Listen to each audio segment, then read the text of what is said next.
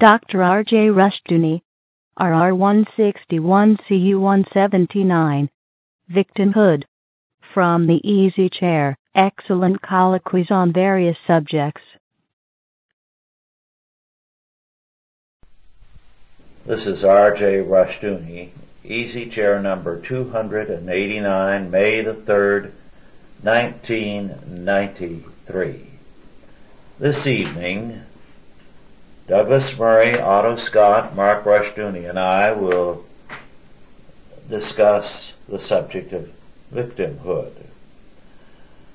An exceptionally fine book has been written on the subject by Charles J. Sykes, S-Y-K-E-S.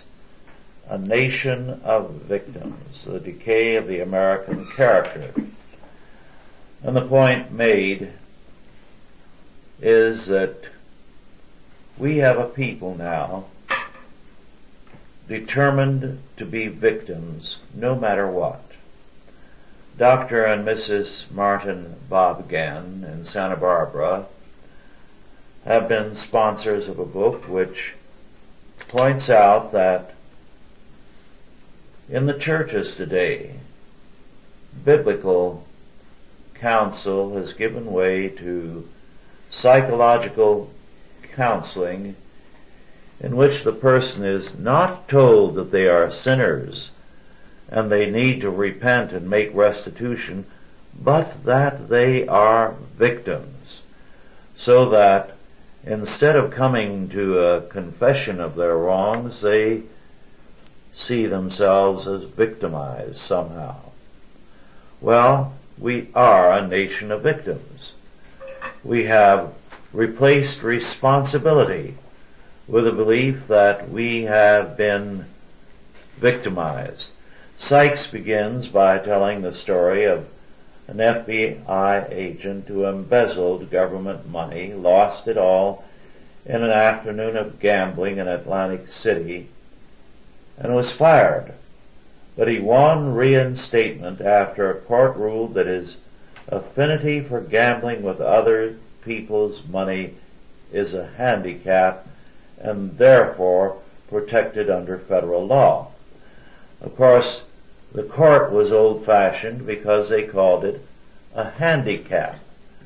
They should have said in terms of the new terminology that the agent was differently abled. Another man was fired for showing up late at work. And the school district uh, fired him. He sued the school district saying he was a victim of what his lawyer called chronic lateness syndrome. And in Farmington, Massachusetts, a young man stole a car from a parking lot and was killed while driving it, and his family sued the proprietor of the parking lot. And so on and on. Fantastic cases where again and again the persons involved are ruled to be victims not sinners. In fact, Sykes signs a case of a professor who admits he's not female, he's not black, he's not even poor. But he has a minority status.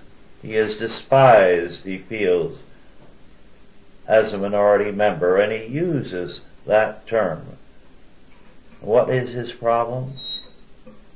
He dri- rides a bicycle from home to college and he feels that people who drive by look down on him.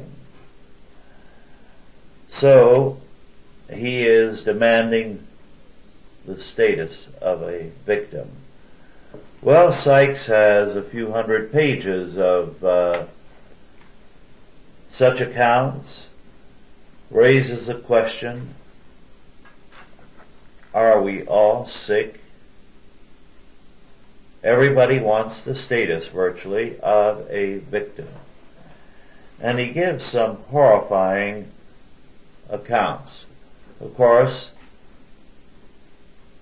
if we're not victims, we are the victimizers. He points out that uh, a training manual for the State Insurance Fund in New York says that, and I quote, all white individuals in our society are racist, unquote. So we have a problem. We have a radical moral decline. The churches are not confronting the issue. They are helping aggravate it with their psychologists, staff members who teach victimhood and pastors who even preach it. We have a very, very serious crisis morally as a result. Well, with that introduction, Douglas, would you like to comment?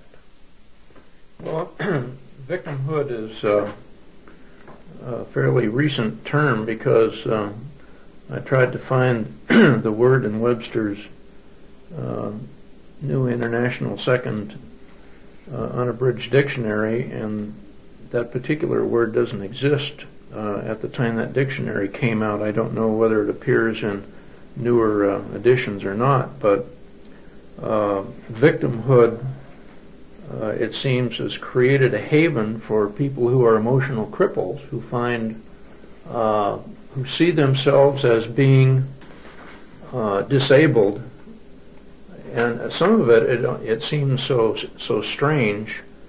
Uh, some of the things that you just mentioned, that it's almost as if uh, these are tongue-in-cheek attempts to victimize society uh, by coming up with the most bizarre uh, attempt to paint oneself as a victim. And uh, I, I, think it's gotten to the absurd because no rational person can view some of the things that these people are claiming uh, as being uh, real. Well, judging from the examples that Rush just cited from Sykes's book. Uh, these people made a pretty good thing out of being a victim. Uh, so I wouldn't say that there was anything particularly wrong with their uh, with their brain. They're taking advantage of a situation in which they could cash in on being a victim. And it's the government and the court, and probably to be more specific, it's the social science which influences the government and the court, which is responsible for these definitions and for those kind of awards and judgments. Now we could go back a bit. My mother's family was a working class family, and as I look back upon it, they had a very austere level of uh, condition of living. I mean, chicken was was a, a big thing. Uh, was saved for uh, special occasions. And of course, we go back when radio was rudimentary. Most of us didn't have it for quite a while, and uh, movies were once a week, and so forth.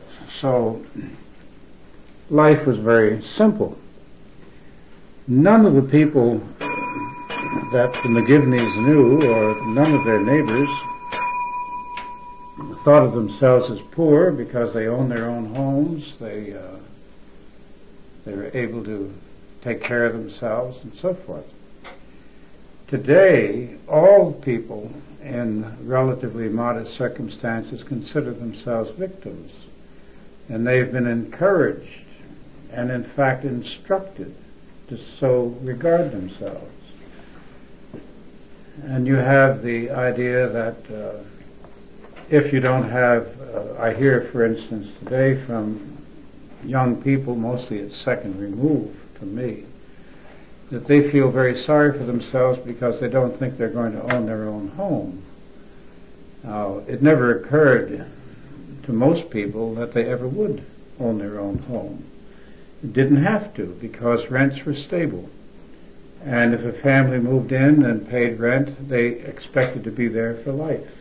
And they were there for life. They were there for 20, 30, 40, 50, 60 years. That was even true in New York apartments. Uh, to rent in New York City is what 99.9% of the people do.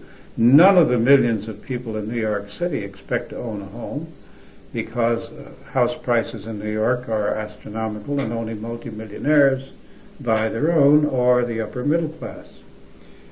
So the whole business probably, and I don't want to go on too long, it probably began with World War II and the great wailing about the suffering of World War II on the part of some minorities. Now, we lost 35, the world lost 35 million people in World War II. I saw a certain small percentage of them go to their deaths personally.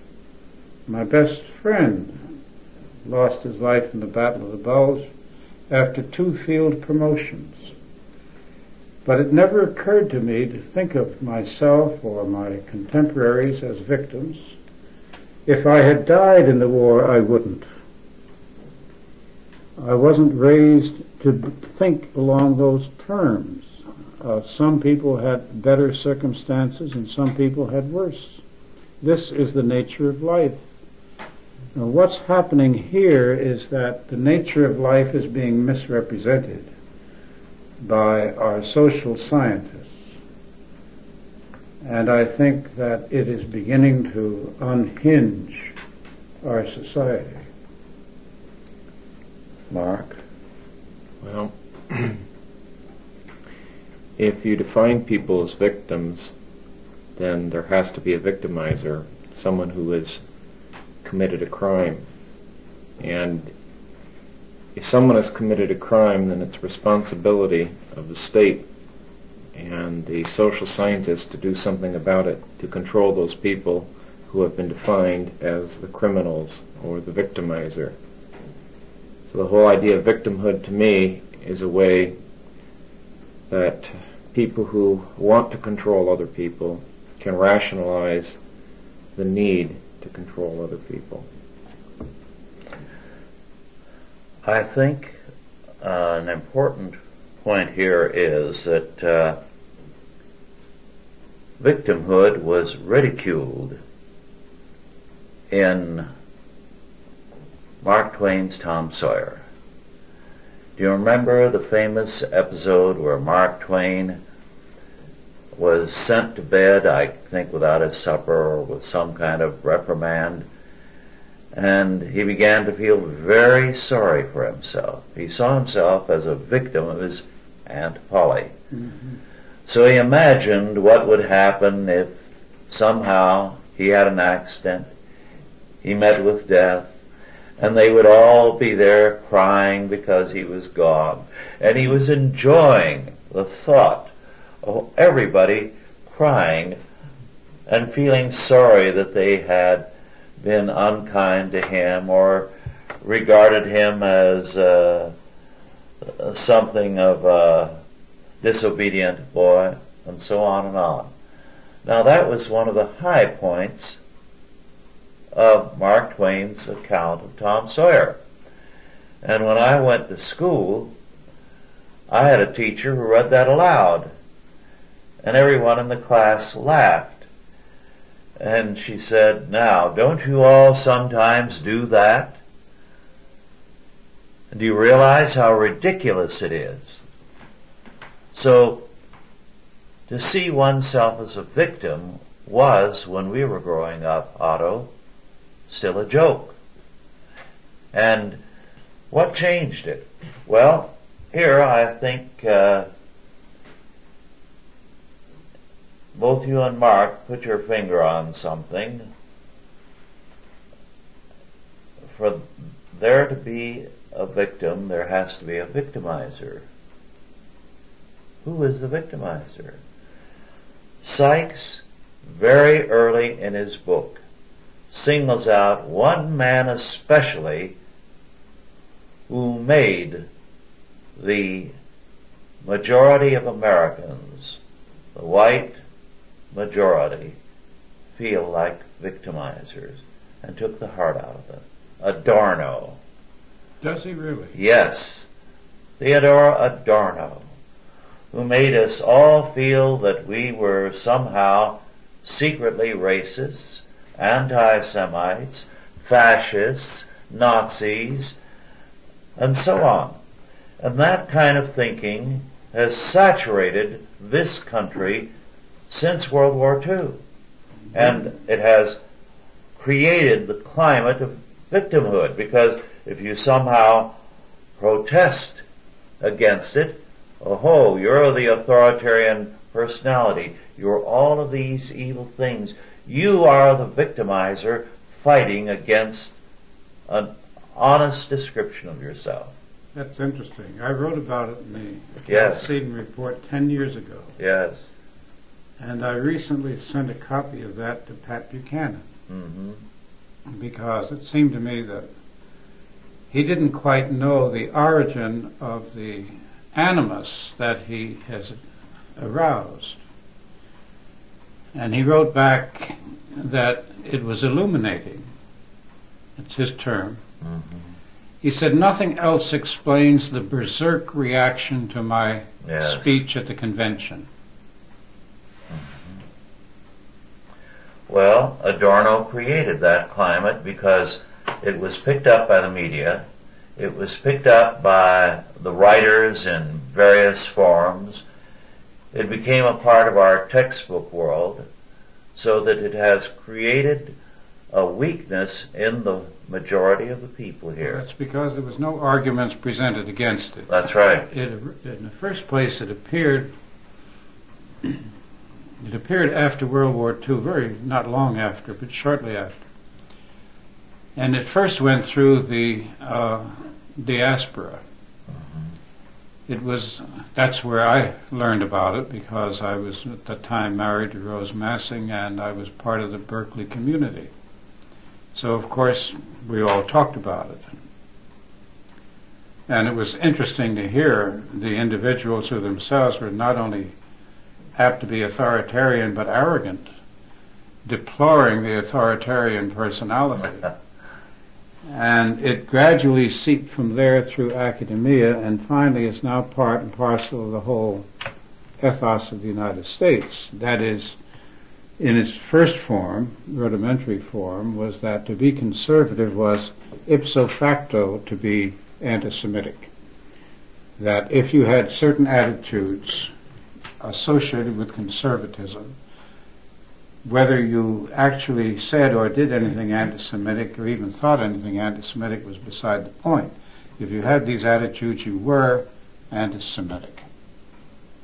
And to extend, expand that definition into opinions on general subjects was to create a net so wide that practically nobody could evade it. Uh, and of course, the association with Semitism is an association with being a victim.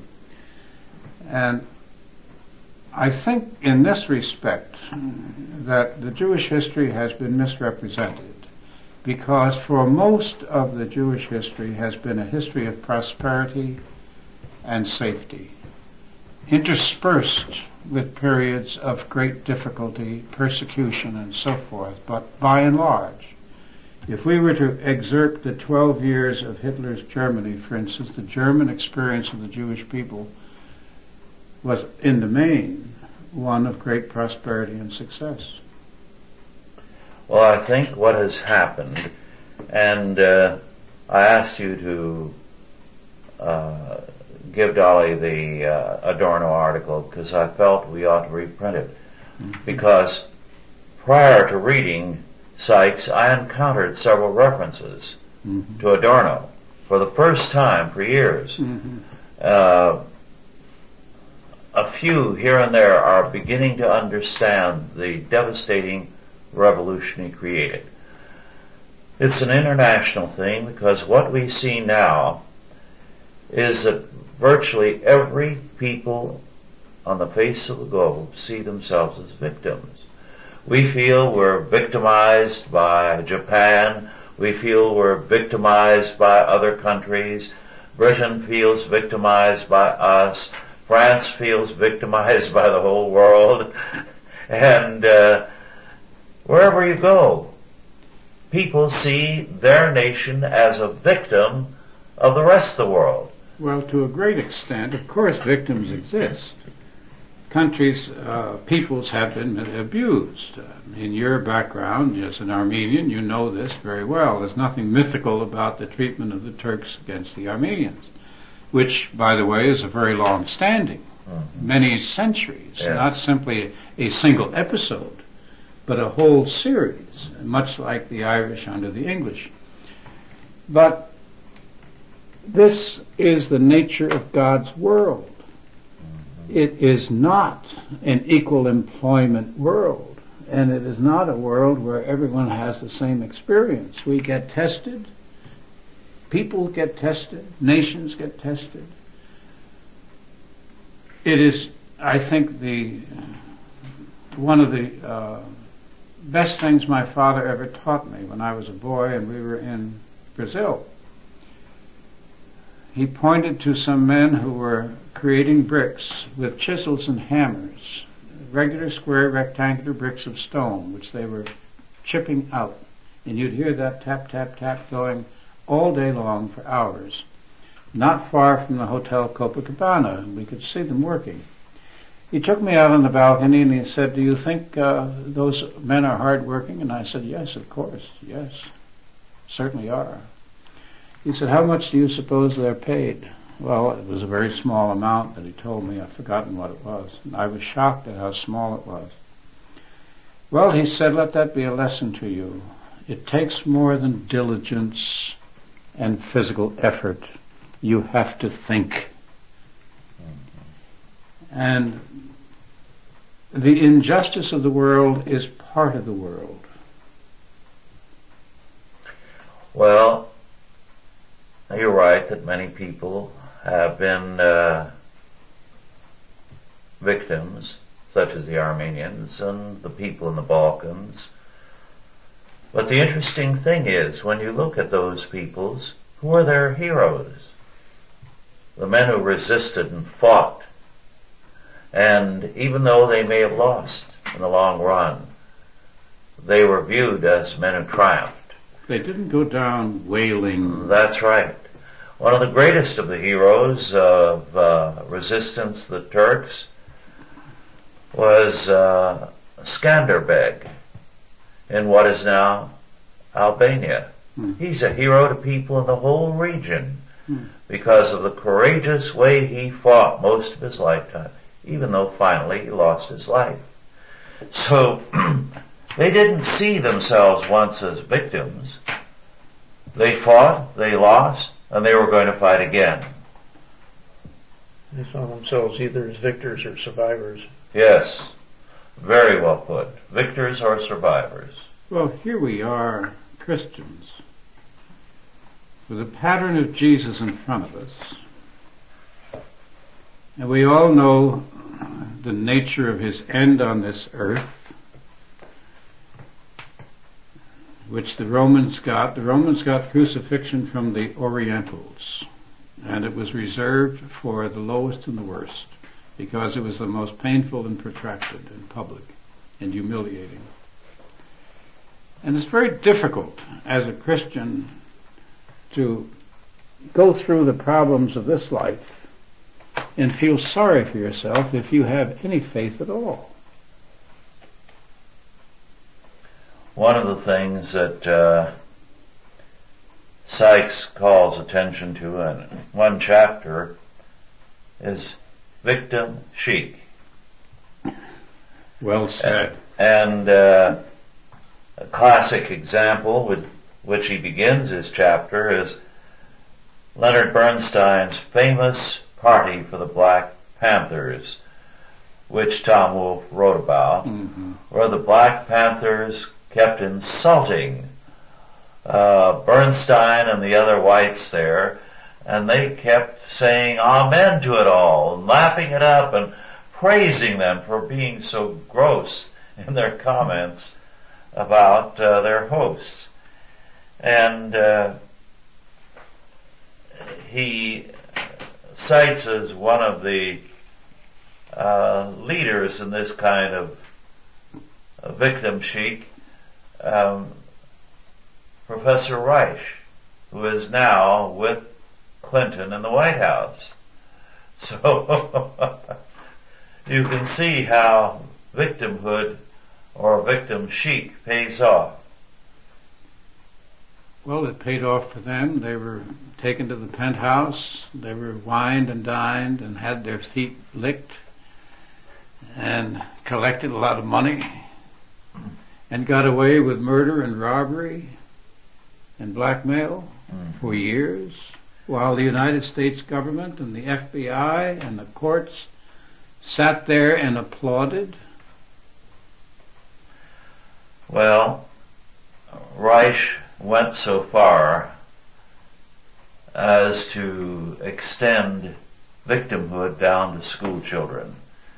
He said an examination or test is a form of violence. Compulsory gym to one embarrassed or afraid is a form of violence. Who said this? Reich.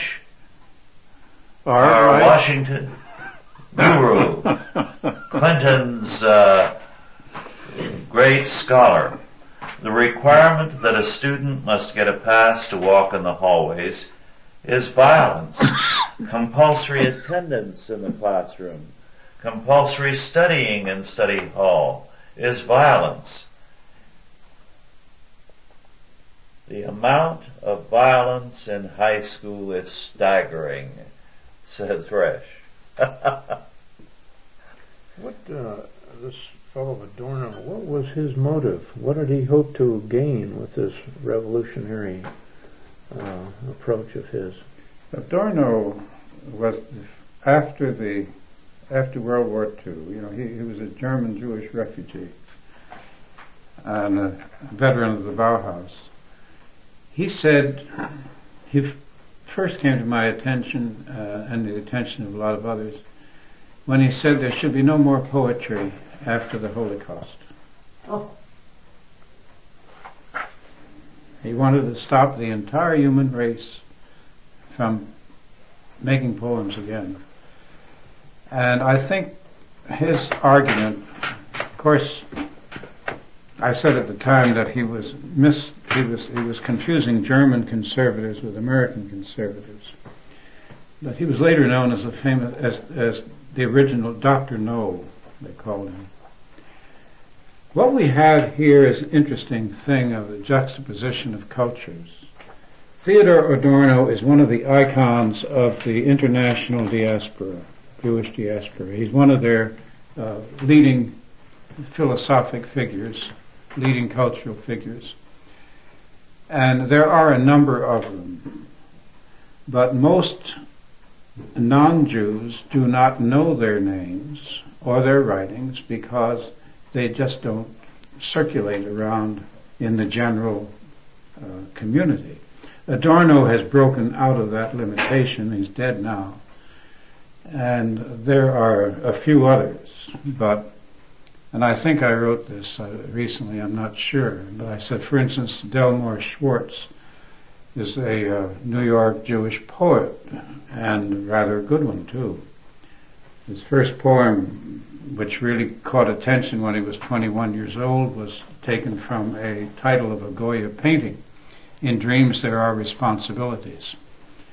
And it was, I was trying to think of, Sidney Hook was, was his teacher Schwartz's teacher. Sidney Hook, also Jewish, said, and a, and a, and a very interesting scholar, and an admirable one in many ways because of his honesty. Sidney Hook said he had the strange experience of having a poet in his class who was only 21 years old who was already world famous. Well, he was world famous in the diaspora, he was not world famous anywhere else. To this day, most Americans have never heard of Delmore Schwartz. But if you read commentary and uh, Tikkun and the other Jewish uh, literary outlets, you, of course, you would know his name. So what we're talking about here in Theodore Adorno is a representative of a culture that most of us are not well acquainted with. Shortly after World War II, one or two scholars began to analyze the strange phenomenon that you described, Otto. And uh, very quickly they became ancient and dead history. But the gist of it was this. The Enlightenment created a class of men who regarded themselves as distinct from the rest of their people. And these people looked cynically and critically on both church and state. They regarded Christianity as beneath their dignity, and they regarded the state as uh, really a problem because they were not in charge. After the uh, French Revolution, these Enlightenment ideas began to race through the uh, Jewish community. And when uh, Napoleon tried to bring the Jewish community up to the presence, as it were, they resisted. But very quickly, elsewhere in Europe, the Enlightenment ideas made deep inroads into the Jewish community. So you had a Jewish and Gentile element throughout the Western world that was engaged in total war on Christian, against Christian civilization, against the existing order that wanted revolution. And they were not necessarily Marxists, some were. But they wanted the overthrow of everything that existed because it did not meet their standards. Well, we uh, felt that trend to a much lesser degree than any other country until World War II. And a great many refugees came here from Europe. And they brought this revolution with them. And Adorno, as a key thinker in this, became deadly in his uh, influence because he influenced the entire world of advertising. And through the world of advertising, the media and scholars. But in advertising, the law was laid down, I believe, first of all. Well, it's sort of like the chicken and the egg thing. Yes. Uh, a cultural influence that runs through as quickly as his did. Sidney Hook and some others pointed out immediately that it was invalid. But their voices were swamped in the fact that you take a a fraudulent idea is always over oversimplifies mm-hmm. and is easier sold than the complicated truth. Sidney Hook lost a great deal of his standing because he spoke out against it out of that uh, Adorno concept, which made everybody a victim of the uh, white Christian majority, developed the student revolution, the children's rights movement, feminism, the gay revolution, and much, much more. Well, it really opened the gates to all those things. Yes. Um, I was going to say something on, on the whole question of advertising. The people in advertising are very much like the people that Burckhardt calls the uh, humanists. Uh, people with a smattering of education, not specialists in anything, living by their wits, picking up every fashionable idea that floats through the room uh, verbal, quick, and surface. And I would say that uh, entertainment and all that area, spectrum, picked up Adorno's ideas and it's now accepted as absolute gospel. I remember I called ADL Public Relations Office about 20 years ago when I was in New York, maybe 30 years ago now. And it said, you, you guys still believe in the Adorno theory? And the fellow said, well, sure. He said, it's been proven. Mm-hmm. Proven because they believed it. Well, it, be- it becomes a truism. Yes. If enough people believe something, then it's a form of reality. Well, Sykes calls attention to a very, very important point in passing. He said that once the intellectuals and uh, the- left began to catch on to this, they went directly to the courts with the argument.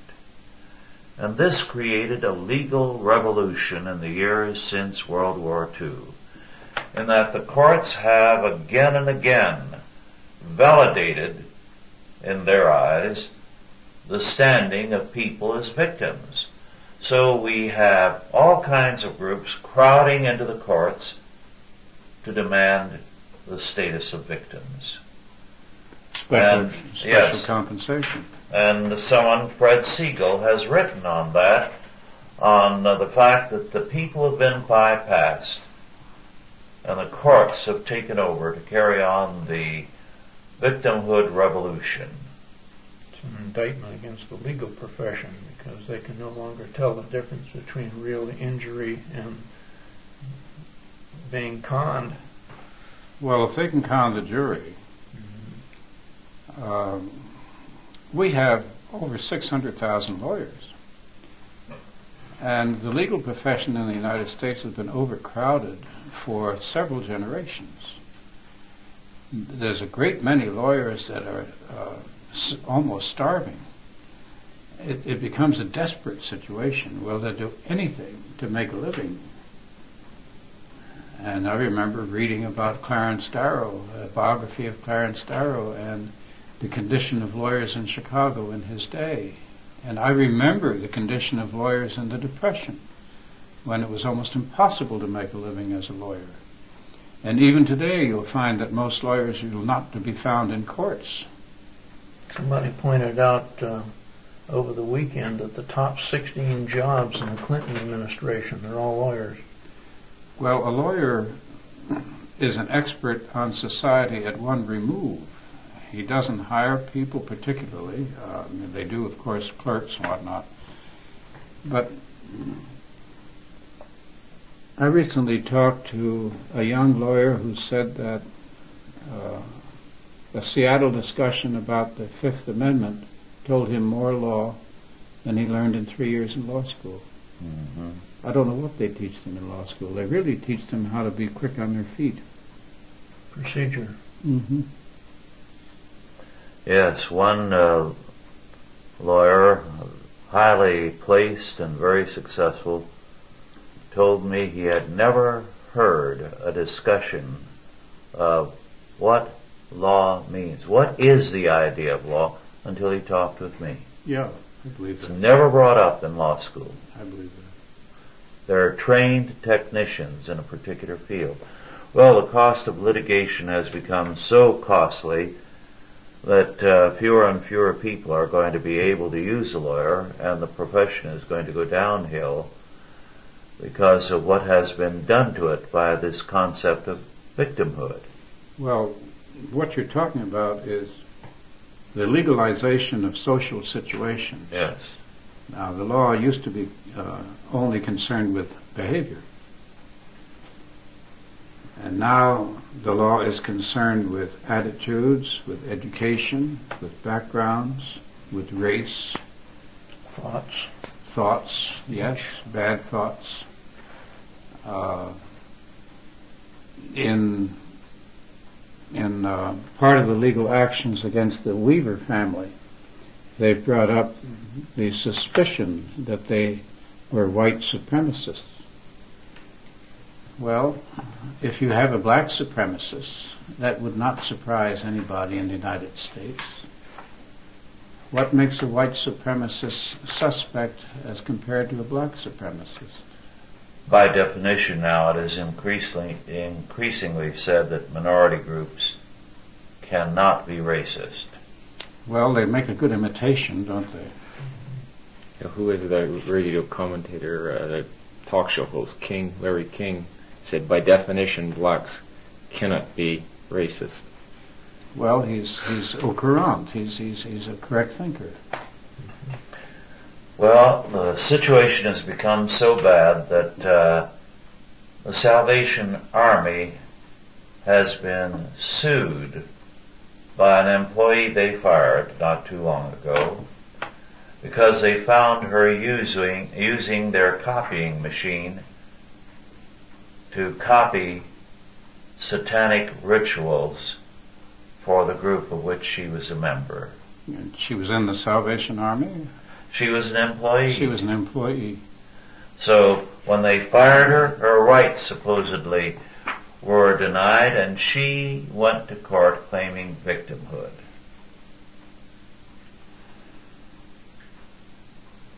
We wonder how these snow, who pushes these snowballs and starts them going down the hill. I, uh, it's very instructive about this Adorno thing. I, I'd always felt that the government was governing through a divide and conquer approach. If you get everybody at each other's throat, and nobody's watching what the politicians are doing.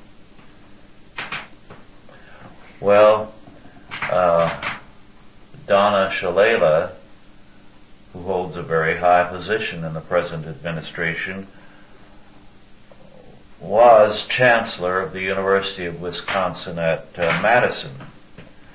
And she said, and I quote, the university is institutionally racist.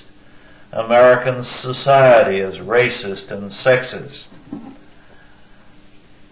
Moreover, when at uh, her university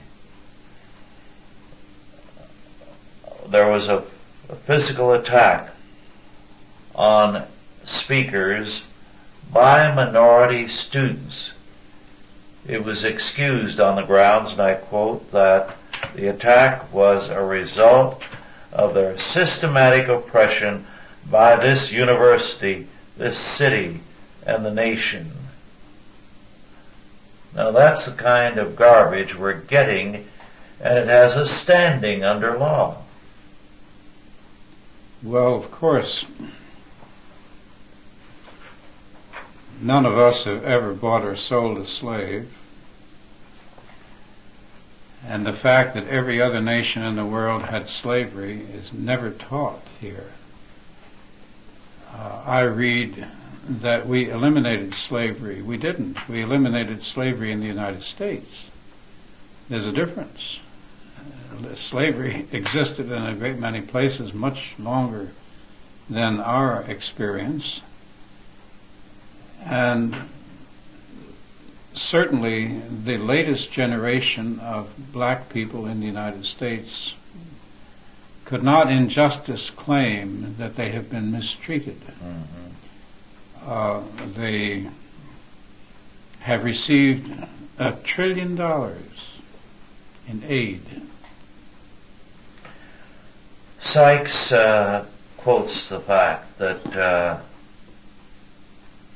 well, let me read part of a paragraph from Sykes.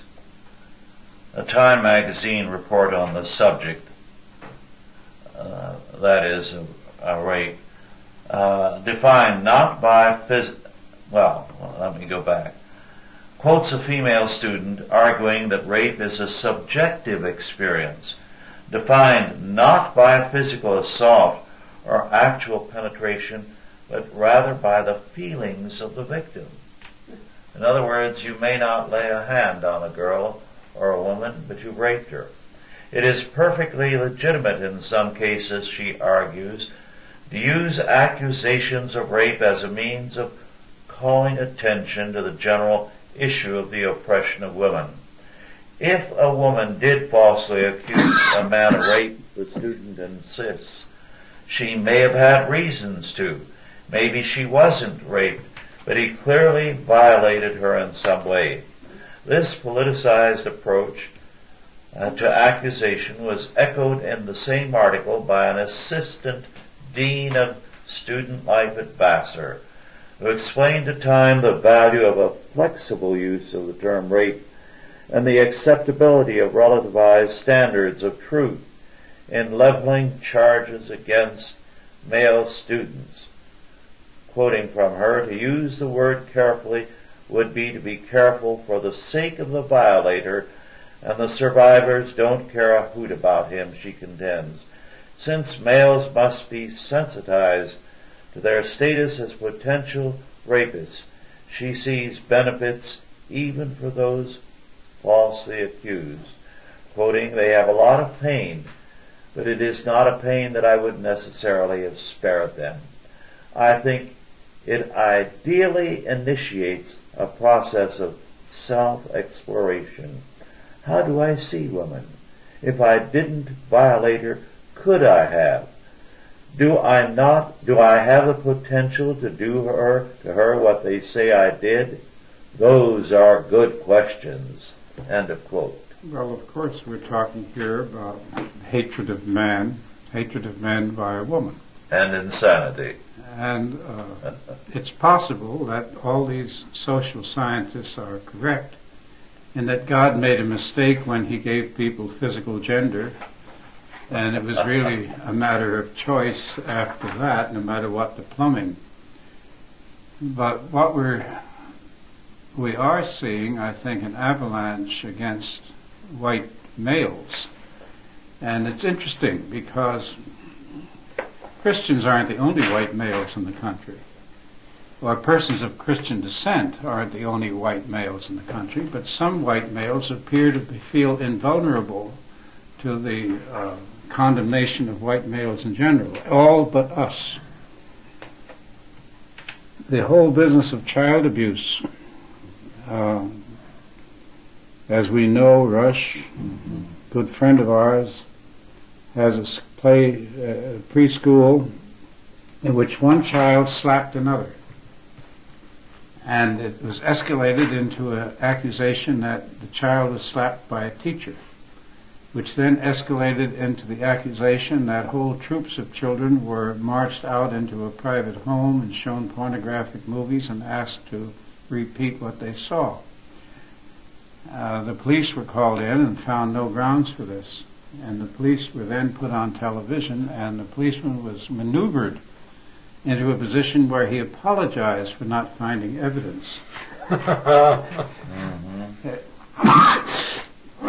well, Shelby Steele has written on this, and I quote, the raceholder whines or complains indiscriminately not because he seeks redress, but because he seeks the status of victim, a status that excuses him from what he fears.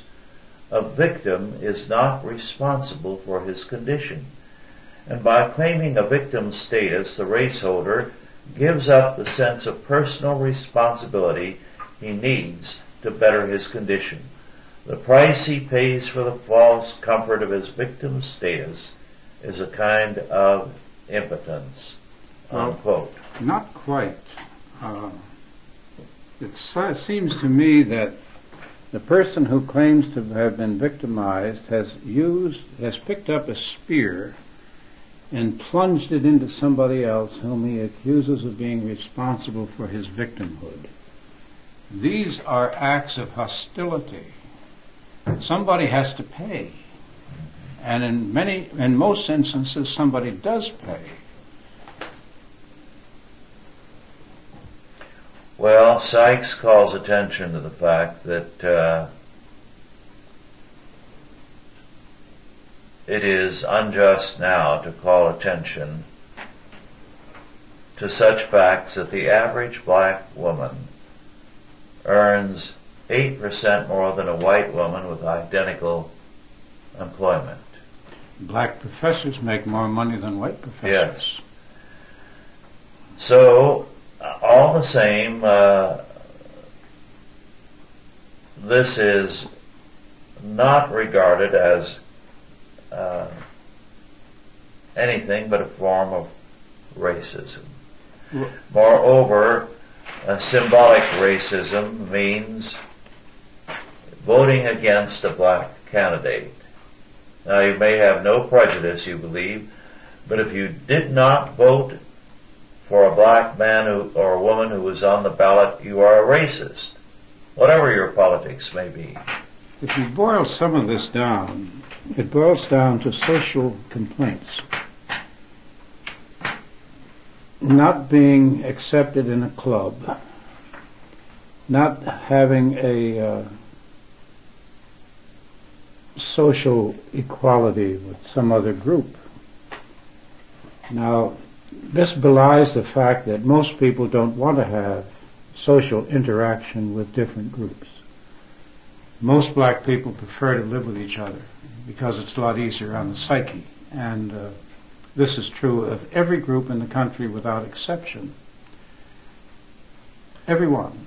And yet there's a big official fiction to the effect, and we see it in the soap operas, and we see it on television, we see it on the ads. There's a great social fiction that all the races intermingle here socially on an equal level, and I have never seen this either here or anywhere else in the world. Mm-hmm. Well, we have, I believe, at the heart of this problem, a theological error.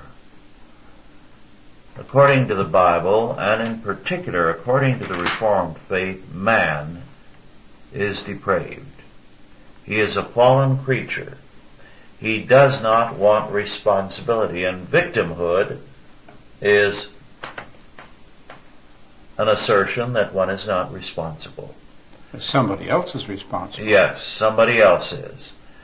And of course, the first person to promote victimhood was Satan in the Garden of Eden.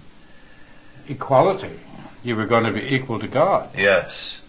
And God was victimizing them by denying them equality with himself. To teach personal responsibility according to these preachers of victimhood is itself racism. And that type of teaching is endemic to our society and to many churches.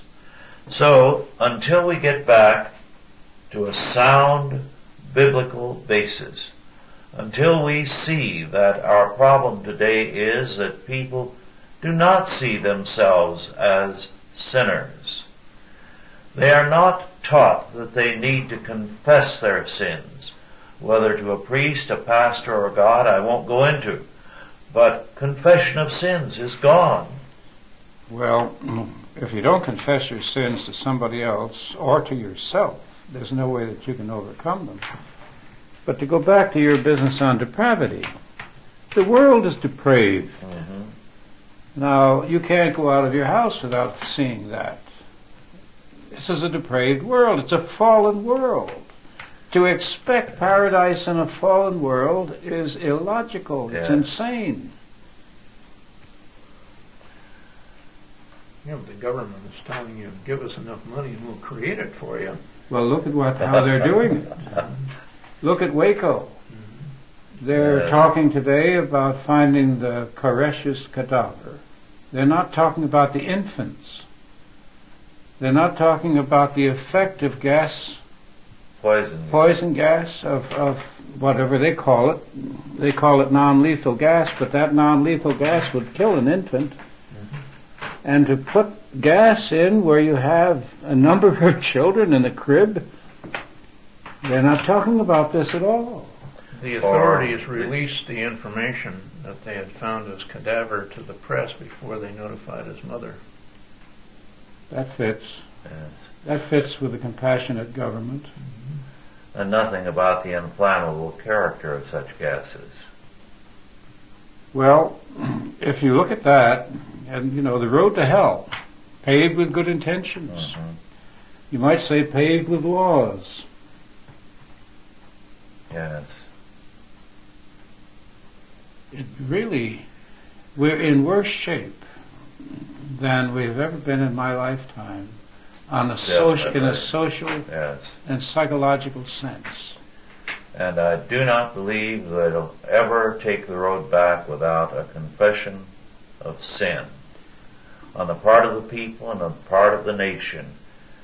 Because we have to confront the fact that when we see ourselves as victims, we are as silly and childish as Tom Sawyer was, and on top of that, because of the consequences of our sowing, so doing, we are monstrously evil. Well, we're what's what we're talking about really is selfishness. To to put everything else aside into self pity. Yes. Now, the woman you uh, Sykes quoted, what is her complaint? Being female.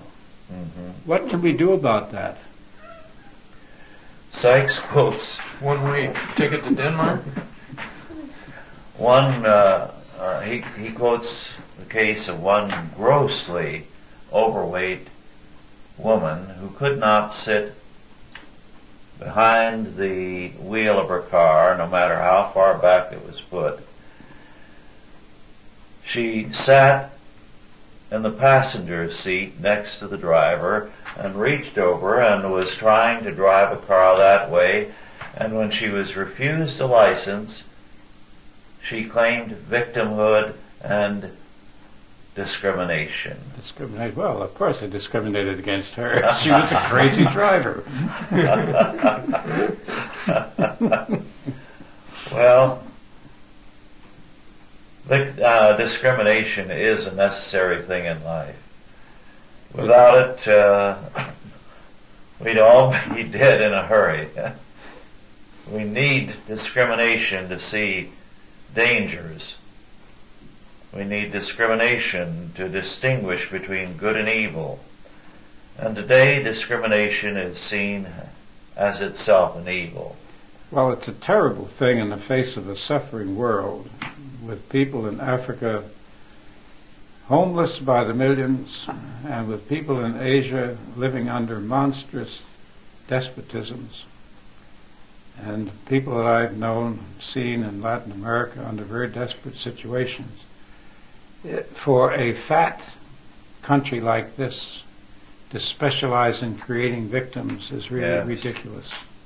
If you go across the border into Mexico, you, I'm struck immediately by the fact that the people seem happier there in that poverty-stricken country than they seem here. But of course, to go through this exercise is to know why people are unhappy. Yes. Well, our time is about up. Thank you all for listening and God bless you. Authorized by the Chalcedon Foundation. Archived by the Mount Olive Tape Library. Digitized by Christ Rules. Dot com.